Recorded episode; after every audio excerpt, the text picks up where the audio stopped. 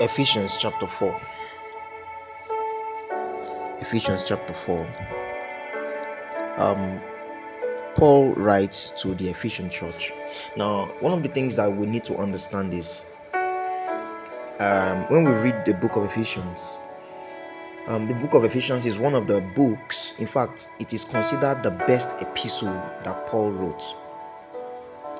Um, one of the things that we need to understand is that the book of Ephesians addresses the life of the believer. It addresses the life of the believer. It starts by talking to the believer about his identity in Christ in chapter 1 and chapter 2. In fact, chapter 1, chapter 2, and chapter 3. But majorly, chapter 1 and chapter 2 addresses the identity of the believer, who a Christian is now that he is born again. But Apostle Paul goes on into chapter 4 and then he begins to say something remarkable. I'd like us to see it. Now, in verse 19, or let me read from um, verse 17, he says, This I say, therefore, and testify in the Lord, that you should no longer walk as the rest of the Gentiles walk in the futility of their mind having their understanding darkened, being alienated from the life of God because of the ignorance that is in them, because of the blindness of their hearts, who, being past feeling, have given themselves over to lewdness, to walk all uncleanness with greediness. Now, I would like us to go back to verse 17. It says, This therefore I say and testify in the Lord that you should no longer walk as the rest of the Gentiles walk in the futility of their mind, having their understanding darkened, being alienated from the life of God. I'll stop there.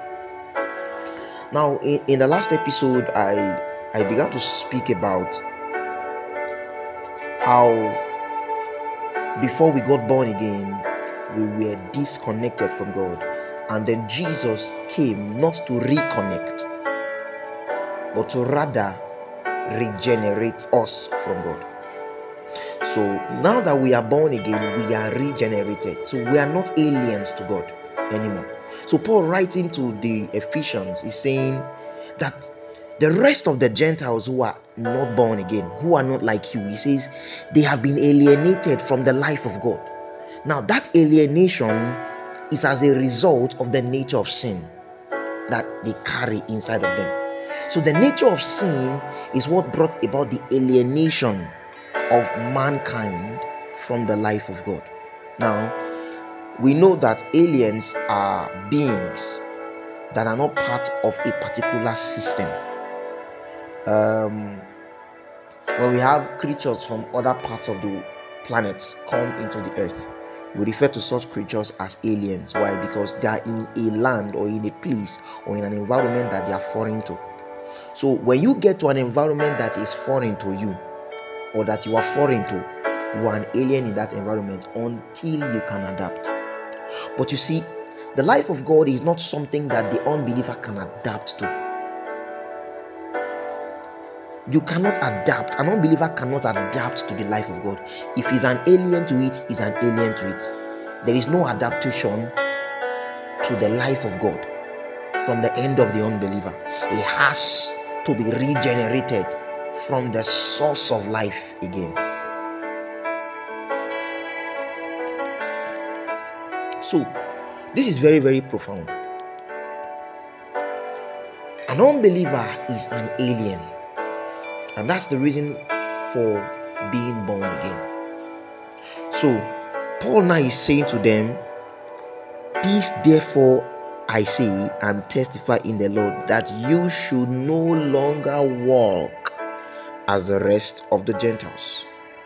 They walk in the futility of their mind. Remember, I spoke in the last episode that the salvation of the soul is a product is is um, is is uh, a journey all right and then the characters that we exhibit are a product of the information that is in our mind now it is information that build character The kinds of things that we'll expose ourselves to are the things that shape our character. That's why it is important for us to be careful what we see, what we hear, what we put in our mouth. We should be careful how we feed our mind with information.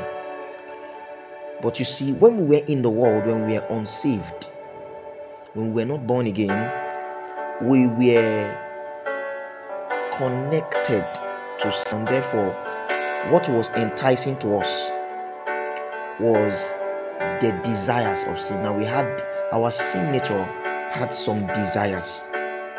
Now those desires are fueled by information. Now those desires are built up by information. What we crave for in our mind. See, our desires are in our mind. They are they are connected strongly to our emotions. So all our desires are in our mind. And that's why Paul wrote to the Galatians. He said, They that are Christ has crucified the flesh and its desires. Now, notice he said they have crucified the flesh and its desires. He, does, he did not say they have deleted, but he said they have crucified. Do you know what that means? Now, when he said they have crucified, it means they have been placed to public shame, public ridicule, exposed to the light of God, put in a position where they can no longer have a hold. Speaking, Jesus also, the Bible says that Jesus nailed. First of all, he took it out of the way nailing it to his cross. It has no hold. He said he put it there as a public sign of display, showing that it has been removed forever. Nailing it to his cross. So he's there. So this is it. The desires of the flesh have been crucified. But we have to mortify the deeds of the body through the spirit. All that we do with our body, we must mortify it all that we learned. Now, mortification, mortification means to put to death, to death the actions, the emotions of sin that is in our body. So this is what Paul is saying. Paul is saying, don't walk like other Gentiles who have been walking in the futility of their mind. Now, the wanderings of their mind the excesses of their mind. All those things, all those characters that they learned when they were in the world. He said, Now you can no longer walk like that. Now, but it's strange that Paul goes down in verse 21. Verse 20, rather, he says, But you have not so learned Christ. If indeed you have heard him and have been taught by him as the truth is in Jesus. Let me explain what this is. He said, If so be, if indeed you have heard him. Remember, in Matthew chapter 11, Jesus said, Come, learn of me. Take from me, learn of me. That means he said, Come, let me teach you. Listen to me, let me teach you. So, Paul is echoing the words of Jesus. If truly you have spent time with Jesus and you have learned from him.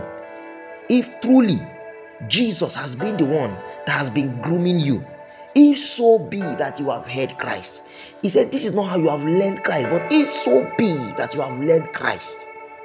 What does he say? The next verse. He says, You put off concerning the former self. Put off concerning the former conduct. Conduct is behavioral pattern. There is a behavioral pattern that you had when you were unsaved. But these behavioral patterns they are in your soul. Character. You are a you are clean, pure in your spirit, but you are a beast in your soul. Why? Because of the darkness that is still inside of your soul.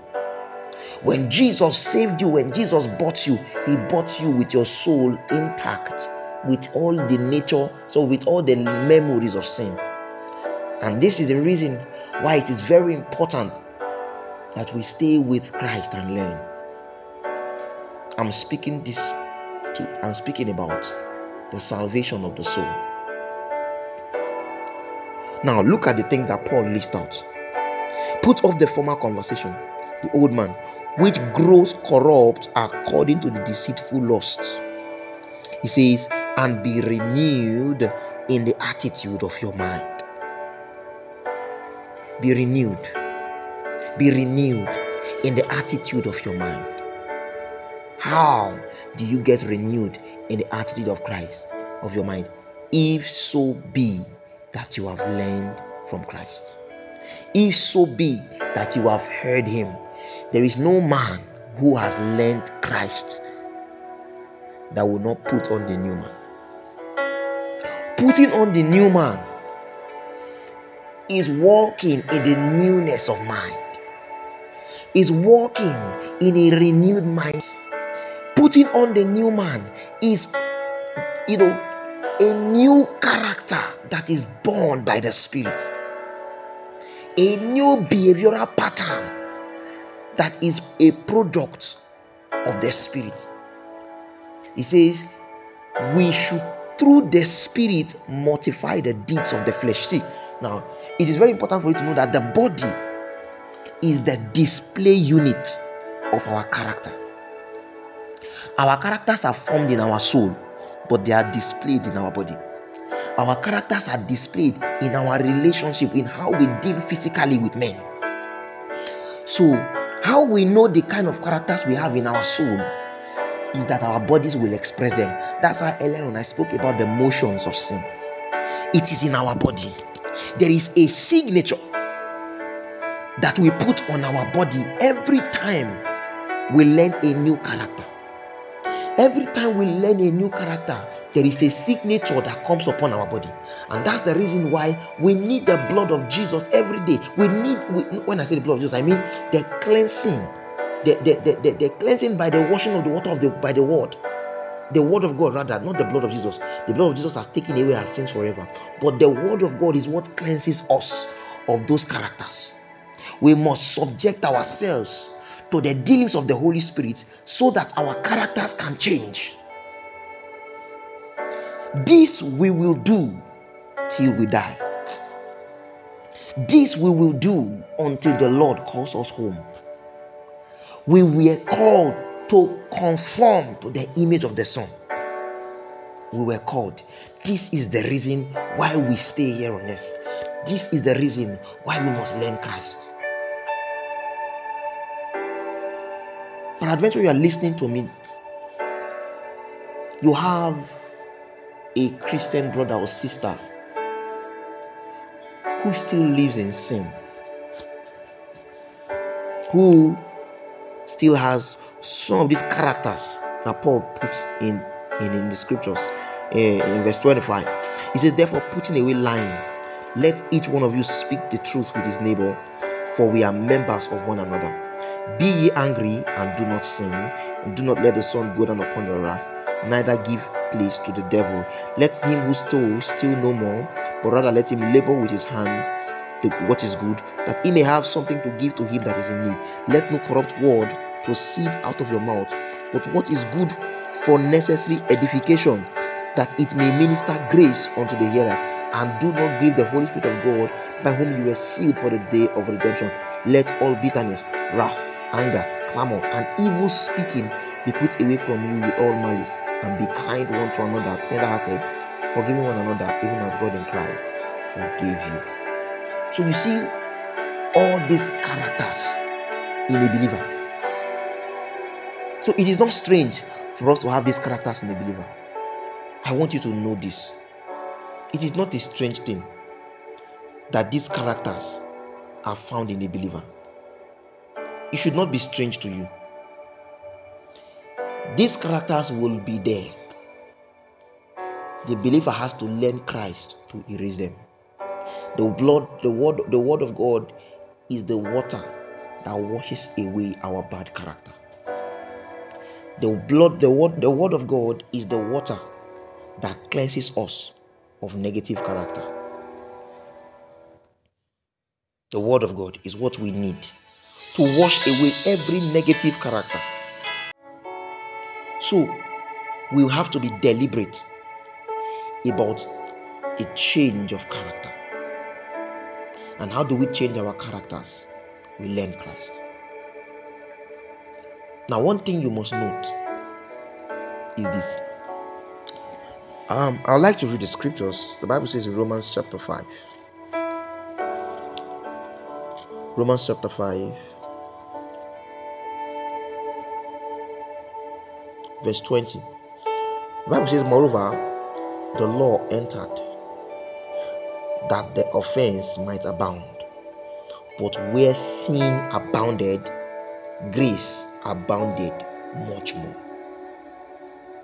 Where sin abounded, grace abounded much more. Verse 6, chapter 6, verse 1 says, Shall we continue? What shall we say then? Shall we continue in sin that grace may abound? This clearly means one thing that the antidote for sin is grace. The reason why God gave us grace is so that we can live above sin. Where sin is much, the Bible says grace abounds much more. The greater the sin, the greater the grace.